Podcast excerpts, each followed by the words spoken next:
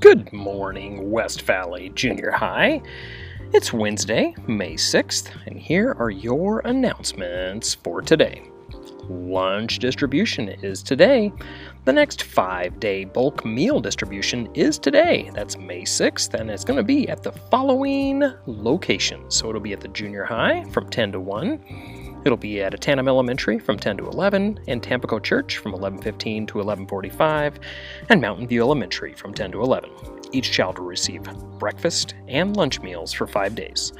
Children 18 years and younger, children must present uh, must be present to receive a meal, and we will see you tomorrow.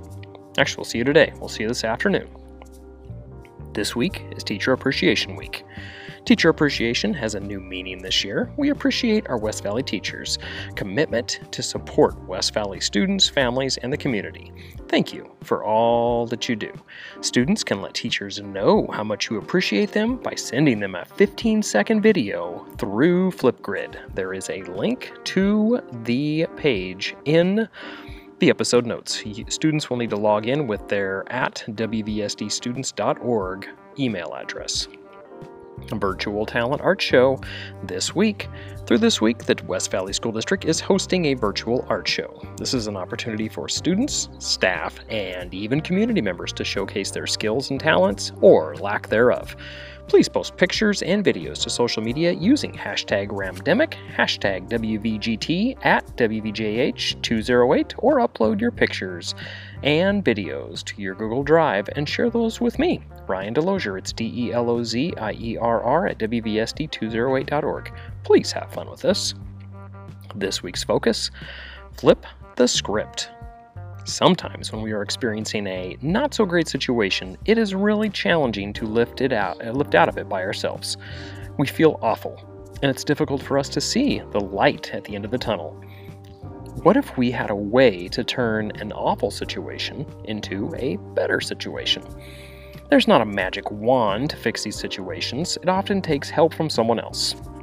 Below I'm going to present to you a four step process that you can use to help lift others out of their not so great situations. Here's the first step someone shares with you a not so great situation. The next step, you acknowledge that the situation is indeed awful. The next step, you think about how to turn the situation into a better one. And finally, say how you would make the situation better to the person. There's a link to a lesson associated with this in the episode notes for students, as there's really not a magic wand that can be used to substitute for practice. As always, when becoming an expert with solving problems, that's exactly what it takes practice. I hope this was beneficial to you and that you find that this message is finding you and your family healthy and safe.